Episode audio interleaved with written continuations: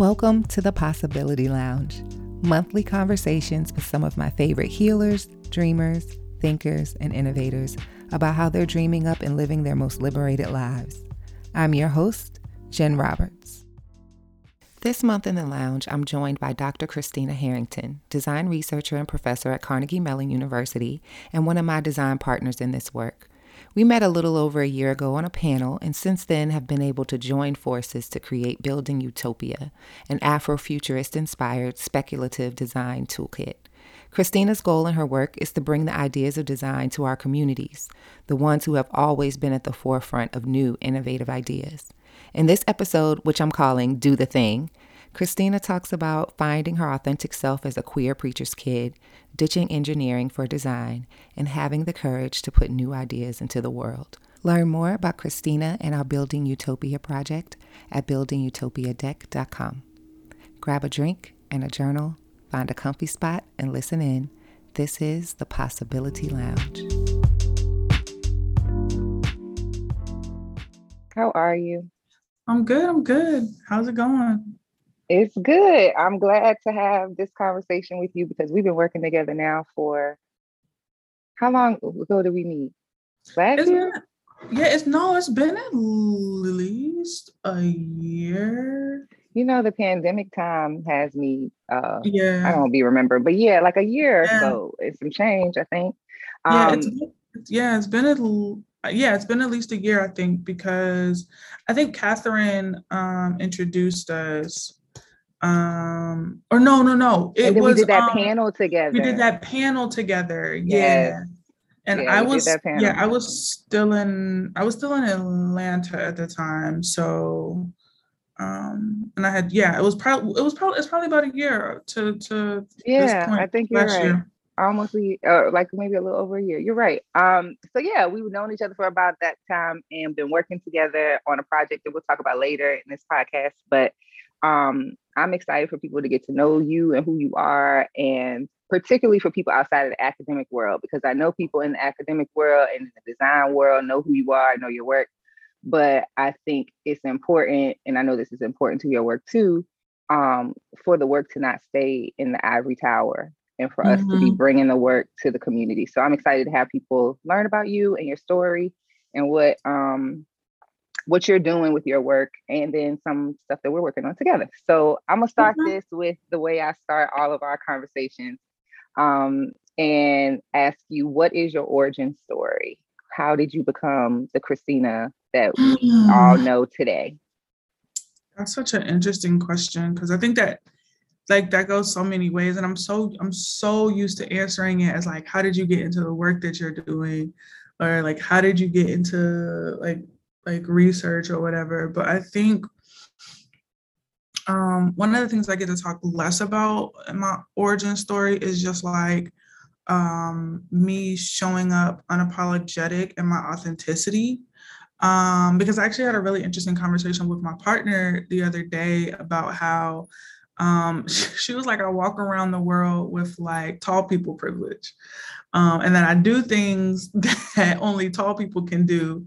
Oh, that's so um funny. when we walk around she was just like you know you just move in this way and you don't realize that you can that you are able to do that but short people can't. And i was like i don't necessarily think it's that all the time. I think that there was such a long period in life where i had to shrink where i felt i had to shrink myself Mm, either because of the non-acceptance of my queerness of um, the perceptions or or just that whole concept of like um, imposter syndrome of Mm. like feeling really unsure and even though they were in things that I knew even though I knew them um, of you know being told to kind of keep my head down and do the work and kind of like not be loud or boisterous as a black woman in certain settings and I Mm. think that as I kind of evolved into a like my gender identity, um, and B also just recognizing that like to me it's it's almost like the the flip, like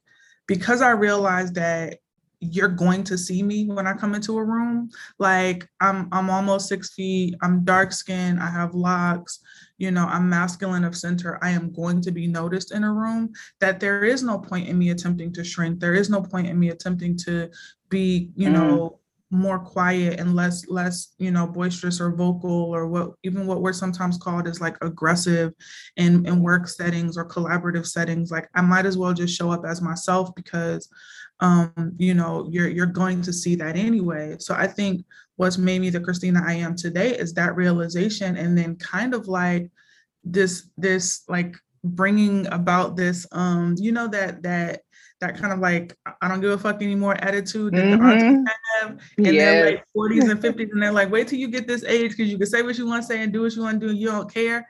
I think I've kind of like started to get that a little earlier in my life to where I'm like, look, you're gonna see me, I'm gonna talk my shit. Um, you know, and if that if if, if y'all gonna pay me to, to talk it, if that and and that's when things started to kind of gel together in my work life because it's like these are things i'm passionate about i am knowledgeable about these things i am you know competent in in doing research and design and talking about research and design um and and life just kind of felt slightly easier in that regard i mean it's, it's still you know there are still times where you question uh, especially like you know when we're talking about like building utopia there there are still moments of like you know you know nerves and nervousness and anxiousness yeah. of how will this be received by the world and is it good enough right there's still always mm-hmm. questions of is it good enough but i think in terms of that stopping me from doing something, that's no longer the case, right? It's just like, how do I get over that and navigate through that to still do what I want to do? If I want to, you know, put out this toolkit, I'm going to put out this toolkit. If I want to write this essay, I'm going to write this essay. If I want to do this op ed or, you know, in the back of my mind lately, I'm really thinking about writing a book. Like those things no longer scare me to the point of not attempting them. Um, mm-hmm. So, yeah. You know, that's I feel like that's big. I, I when I even when I talk to women who I think are at a place where at least they know the things they're passionate about and want to do, they might not have like maybe they realize it's not their job and they need to do something else, or maybe it is their job and they're just finding a different way to do it. But like mm-hmm. it's the fear part that mm-hmm. always mm-hmm. then like puts the dream on pause or slows mm-hmm. the dream down, right? And so hearing you mm-hmm. say that like the fear became easier to get over once I just decided you're gonna see this. So I'm gonna show mm-hmm. up as mm-hmm. this. I'm gonna do the things mm-hmm. that this body, this thing wants to do, right? And if you like it, great. And if you're gonna mm-hmm. pay me mm-hmm. even better, and I'm gonna just be who I am. And I think that hearing you connect that to that and then making it easier for you to not be fearful. Not that it's not fear there, but to get over the fear. You know, I think it's powerful because it don't it's work to become your authentic self, but it's free in some ways, right? Like you get with the right community, with the that helps you with the right support, you can turn into that authentic version of your find out who that is and then turn into that authentic version of yourself. And then to know that that could be your power to overcome your fear i think can make it more approachable to for the dream to happen right? It's so freeing. And when you start to hit and people people people notice it because I think it was like mm, it's 2022, so maybe like four or five years ago that people started saying that to me, and I was like, "What do you mean?" They'd be like, "You're just so free," and I'm like, "Me." Mm, I'm a I'm a preacher's child. Right. What you mean free? Like what? Listen, recovering um, church girl right here. So I yeah, yeah. But I think it's just that like you know refusing to be anything but you know what what I am and no longer um like trying to fit that into packaging. Because I mean I think when we talk about like when we talk about just that like com- coming up as my dad was a pastor I grew up in the church so so so so heavy um uh, in North Carolina and, and Virginia. And then you know coming into my queerness there was still this need to like package myself in a certain way. You know if I still dress girly then yeah um, you know, it, people will have less of a problem with it. If I, you know, don't date anyone um, and I'm not visible with it, people will have less of a, of a problem with it. Um and then i think just like realizing that you can't live like that. You can like you you can exist but you're not living like mm-hmm. that um and how stifling that is. And then my own hangups of like time and how time is so precious and we don't really realize the ways that we kind of um, you you gamble with time every single day. Every single day that you're like i'm going to start that next week or next year or when i lose this weight i will or mm. once i have a partner i can go here. You're gambling with time in a way that it's just like i had to get to a point where i'm like bruh you know my my father passed when he was 52 years old.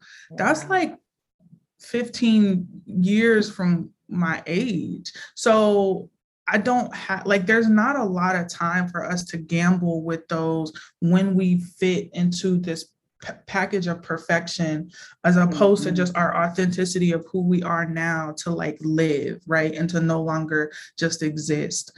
Um and so I think there's like certain areas of my life where I'm like I'm just I'm going to live like if that means that you know, I don't get the job or I don't get the partner or whatever, like mm-hmm. that's fine. But at least I've stayed authentic to me and and how my life is able to shape in the time that I'm here, you know, in the time yeah. that I do have, right?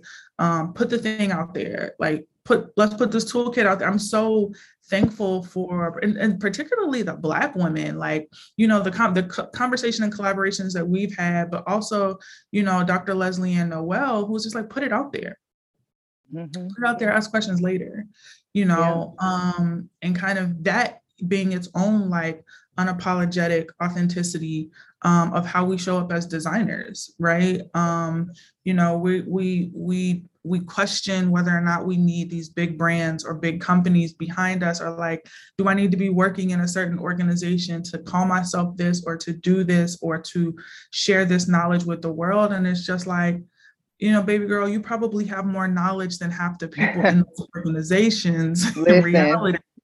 Um do the thing you know no i need to I needed to hear that. And I know we tell each other this all the time when we're on the call, like, no, we can do this, or we just need to do it like this. We tell mm-hmm. each other to mm-hmm. do the thing a lot in lots of different ways. And I need to hear it this morning. So I'm glad that you mm-hmm. said it. Mm-hmm. Um, and I think that's a good segue into us talking a little bit about specifically about how you got into design and your drive to make sure that your work does not stay in the academy, that it is in the community, and like what drove you to want to do this type of work in our communities and then like let's talk about building utopia too. Yeah. Um i mean what drove me to design is just that like i wanted to like engage with people. I've always you know when i was when i was young um, i had like the mind of a tinkerer. I went to like the robotics um, the lego um, mindstorm uh, math and science academy program um, when I was in middle school. Like I was that kid on Saturdays. My mom was taking me to the Math and Science Center in Richmond. Um, hey, I, yeah, you know, I love I, was, I, love the Math and Science Center. yeah, and I was um I was doing the Lego robotics courses. Um, and I was just wanting to like build with my hands and do things with my hands. And I think, you know, one of the the things that I'm really trying to address in design right now to circle to your question is like you know the exposure of design in communities that don't that that look like mine. And so you know growing up in in where i grew up and you know my family um, being at least on my mom's side somewhat educated you know eh, um, folks went to hbcus i had my mom finished college my aunt finished college um, one of my uncles went for a couple of years but um you know no one like design isn't something that had really made its way into neighborhoods that look like the ones I grew up in, or into communities or family conversations that look like the ones like no one was talking about you can grow up to be an industrial designer or do graphic design or do interaction design. It was always if you are going to the math and science center if you're building with your hands you're going to go be an engineer get a good job so you can earn money and and and you know help help your your family situation.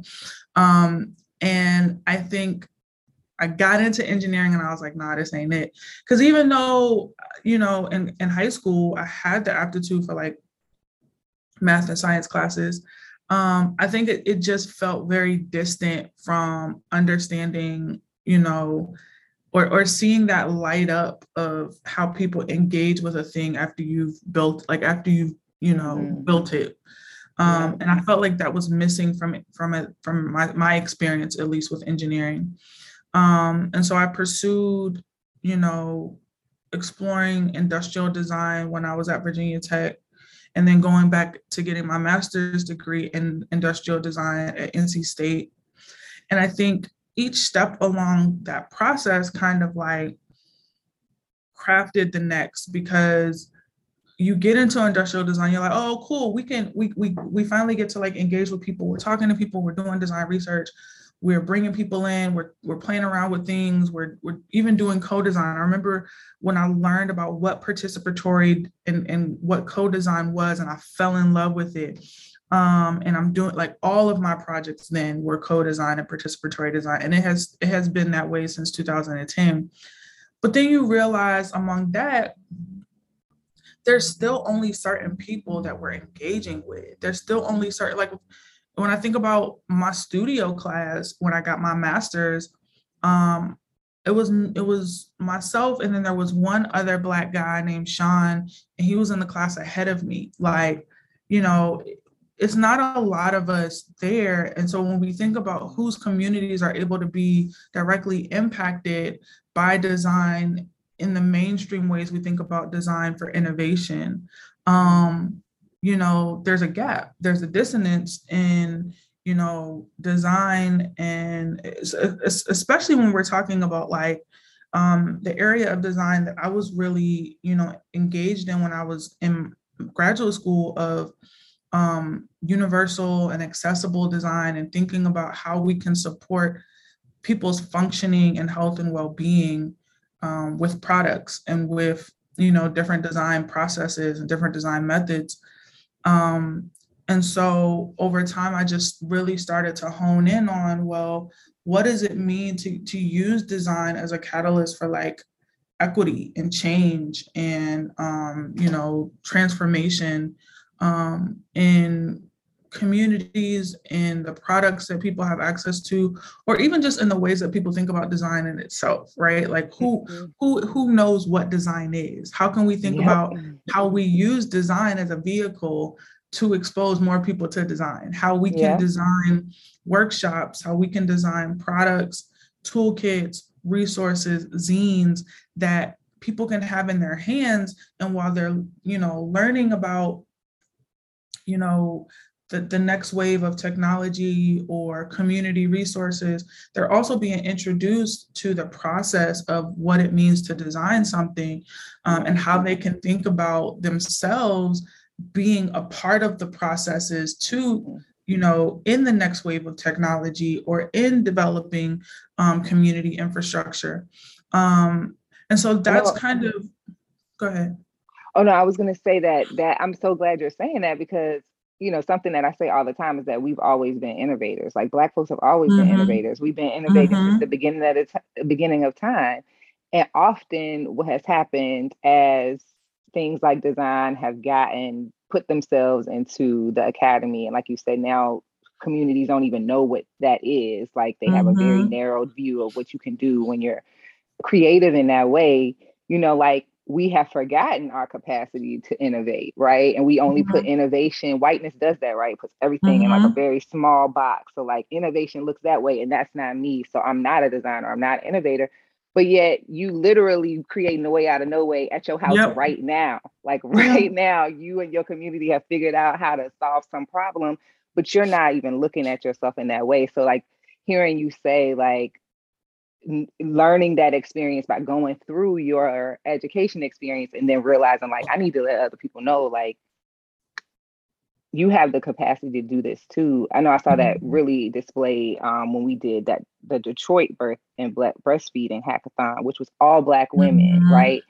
And the transformation from the beginning of the weekend when women were coming in like, yeah, I got an idea and I think it would be cool to the end of the weekend, them calling themselves innovators, calling themselves designers, saying, yep, and I got another idea and another idea. Like mm-hmm. we need the spaces to be reminded of that and that it doesn't have to sit in some like space where you got a degree to mm-hmm. get to mm-hmm. to give you that experience or that expertise or because mm-hmm. that's how I think we get from like, you know, um black folks being one of the largest consumers of and and and and cultivators of like sneaker culture mm-hmm. to the head of Pensole Academy being a black man. Like I I never knew that that Pensole was considered a HBCU in Detroit, one of Detroit's only HBCUs. We don't like that exposure just isn't there. In design yeah. education, it's not talked about in that way.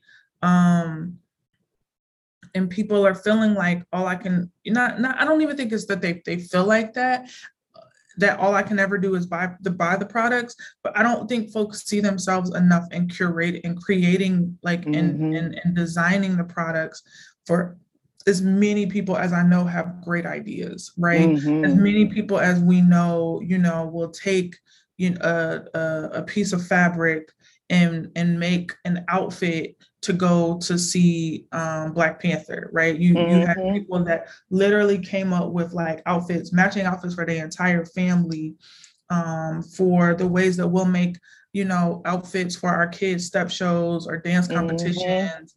Um, and and not realizing that all of that is like design, all of that mm-hmm. is ingenuity and creativity um, and not to say that it always has to be packaged and monetized, but more so um, recognized as part of the culture and recognized as, as a way as how design got to be where it is. Because I think without mm-hmm. the culture of us, um, you know, that, you know, a lot of the things that that that we engage with um, and from both a design and an engineering standpoint wouldn't be where they are. So how yeah. can we how can we ex- not just expose, but like start having folks think about design as um, a tool in the same way they think about like budgeting their monthly budget. Right, right. right. You exactly. know what I mean? Like, oh, okay, I got this this thing I'm trying to work on let's let's go through a real quick like you know brainstorming with me and my I mean and you do it right yeah you you mm-hmm. sit there and you throw out ideas you do your pros and cons or or and then what if we added a layer of like what could this look like right like I've been doing that in my own life figuring out like what is the life that I want to live and how could I make yeah. that work right yeah. how can I how can I live where I want to live and own and, and and do these things and build how mm-hmm. I want to build while keeping like uh, the the the ideal career and all of these things like you mm-hmm. you place you're designing your life yeah mm-hmm, all the time so, and yeah. I think you know in the lab we talk about that a lot like I mean that is the purpose of this lab is to do exactly what you're saying to take these mm-hmm. elements of design and lay them over our lives and say like you mm-hmm. can actually design a liberated free life you can dream of what it would be and then bring those elements back to the present right mm-hmm. and then like with the support of other people take those freedom dreams back to your community again and start the cycle all over right with a, a mm-hmm. bigger group of people after you've done it for yourself and i think um you know when, when i think about the building utopia project which i want you to tell people about that's what I think is going to play a part in doing is everything mm-hmm. you just like reminding people their power to design that designing is a tool that you actually have access to like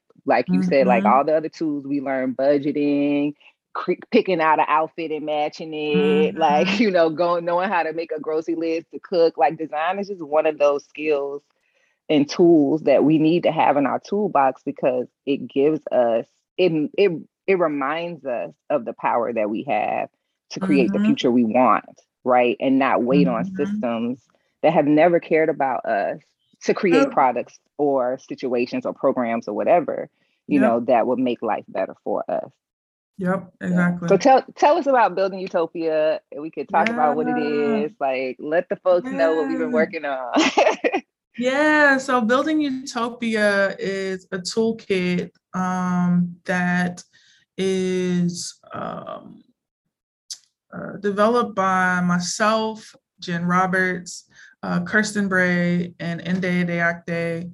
Um, building uh, Utopia is hopefully it becomes like a way a, a, way to think about both community and and design when we think about um, the future of ourselves um, you know the ways that we um, engage with one another um, while also considering the ways that we address uh, societal inequities um, but also how we uphold the moments that that give us joy and the, the moments where we feel free and the moments where we feel in touch with our authenticity. Um, so we started developing this toolkit um, back in the summer of 2020, actually. Um, we, you know, and it was the idea was born out of some research that we were doing in my lab, um, the Equity and Health Innovations Design Research Lab. Um, and we started thinking about, well, you know, oftentimes, and to your question earlier about like uh, my kind of emphasis on taking research out of the academy and like putting it in the hands of community. Um, oftentimes what we hear when we do the like these design research projects or even when i talk to people about you know, participating in design projects from industry or, you know, design organizations is that people kind of feel like they are just like the subjects of design. Um, you know they are studied as design. And so that's always been my draw to participatory and co-design right? Um, and so when we were thinking of you know what are some of the ways that we can engage communities in design where they feel like they have an ownership um, of not just what what ends up being what ends up coming out of um, design as a as a as a process but also the process itself right? How can we work with folks to better see themselves in design processes and methods? How can we you know work with folks to realize you know to our earlier conversation that they've been they've been designing all along they've been mm-hmm. you know cultivating these skills and and and ingenuity um, lives within um, black and brown communities. And so we started to develop um, this toolkit that we later uh, coined the Building Utopia Toolkit um, that consists of these decks of cards that serve the purposes of allowing people to collaboratively brainstorm futures for their communities or for their households or to address a particular challenge that they're having while also introducing them to what design is. Um, and so the different card decks in the toolkit um, serve just that purpose. And so we, we have um, within the, the toolkit, we have five decks. We have a liberatory deck, we have a topics deck, we have a tools and solutions deck, we have um, a design methods deck, and then we have a forecasting deck.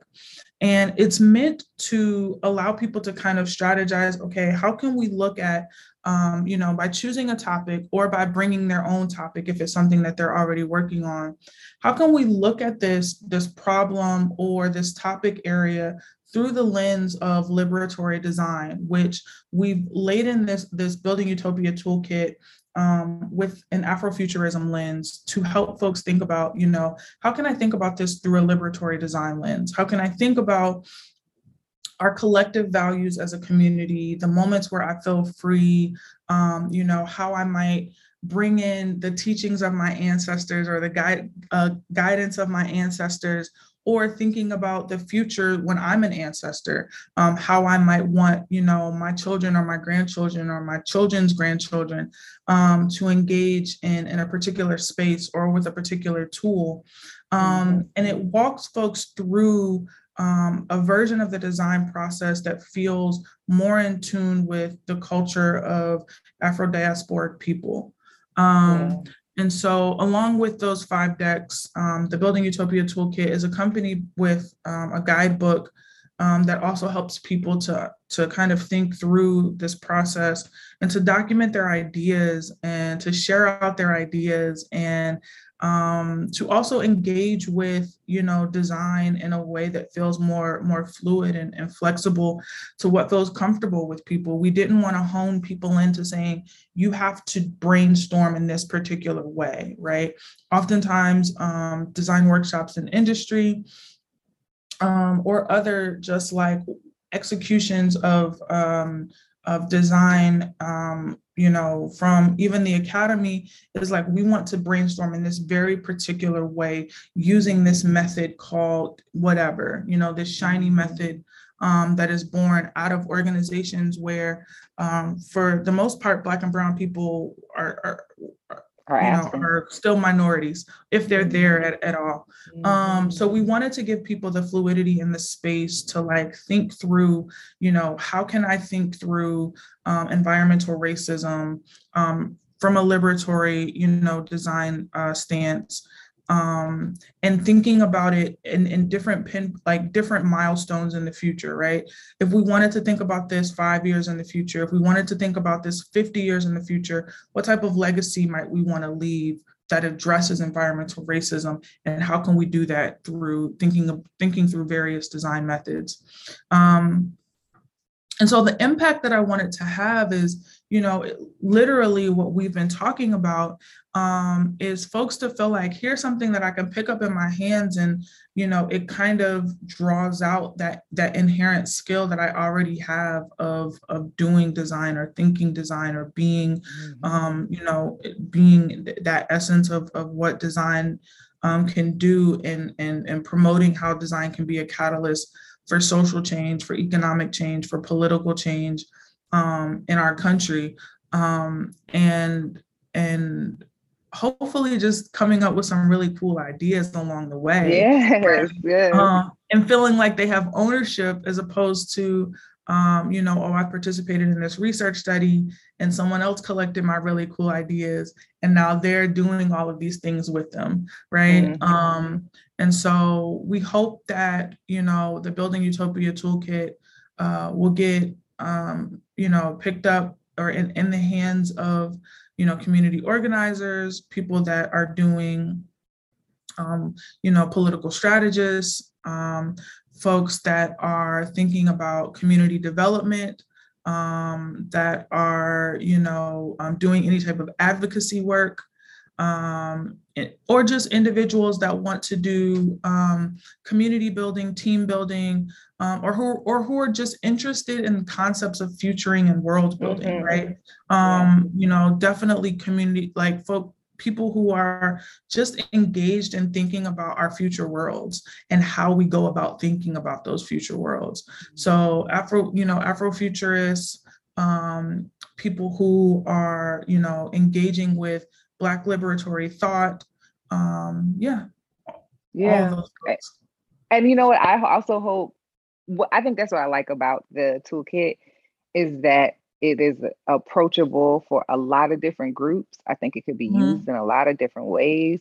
Um, like, you know, we love to play some cards. I really hope mm-hmm. it gets to the point where, like, you know, your people at the house, y'all having a little conversation, and somebody pulled a deck out, like, all right, 50 years in the future, let's talk about what this is gonna look like, what we see. Yeah. And like just have some fun, just coming up with what it could be, just mm-hmm. just to do it, right? Like yeah. just to see what could be because I think what I've realized more than anything in this work is that we have a really hard time dreaming. And even the mm-hmm. things that we mm-hmm. dream about are still very restricted based on what we believe is possible in this context right now. And it's mm-hmm. so hard mm-hmm. for us to step outside of that, right? Like we see that even when we hear people talk about defund the police and you can't think about anything that could be possible mm-hmm. outside of this thing, even though you know this thing hurts you, right? Mm-hmm. Um, and so I think more than anything, I hope that this gets in the hands of folks and they can you know have so many different flexible ways to work with it that they work with it all the time and that it yeah. just becomes a habit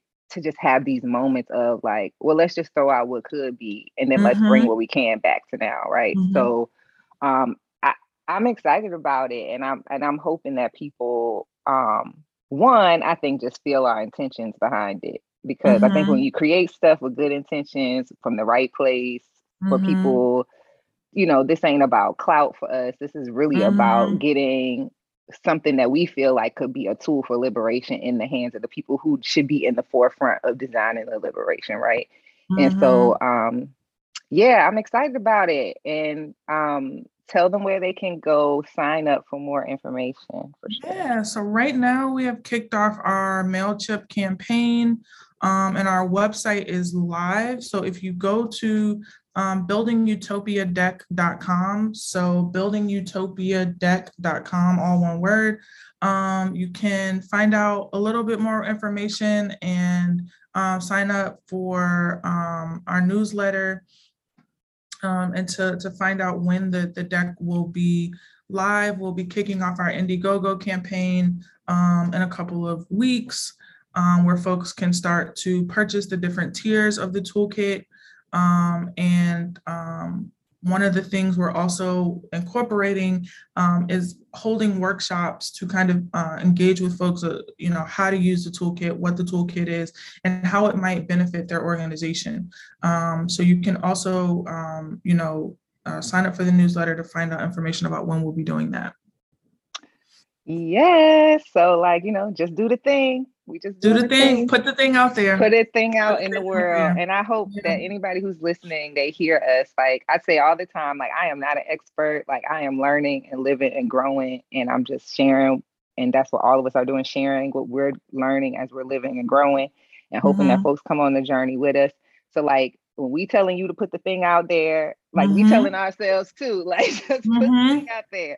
So mm-hmm. we hope that y'all will support. We're definitely gonna be doing lots of workshops and things like that to um, get people acclimated to the decks, and then we want to hear how you are using it too. So um, yeah, I'm very excited about this project, and I think it's doing everything that you want to do in your work, like taking all mm-hmm. these things that you've learned over the years and putting it right back into the hands of the people who really in the grand scheme of things came up with doing stuff like this anyway like we've mm-hmm, always been mm-hmm. coming up with our ideas in a communal way and testing them out and tinkering with them until they get right so mm-hmm. um, that makes me excited for this so awesome. to close us out um, i want to close with this question i ask every guest i have um, what do you want your descendants to say about you Ooh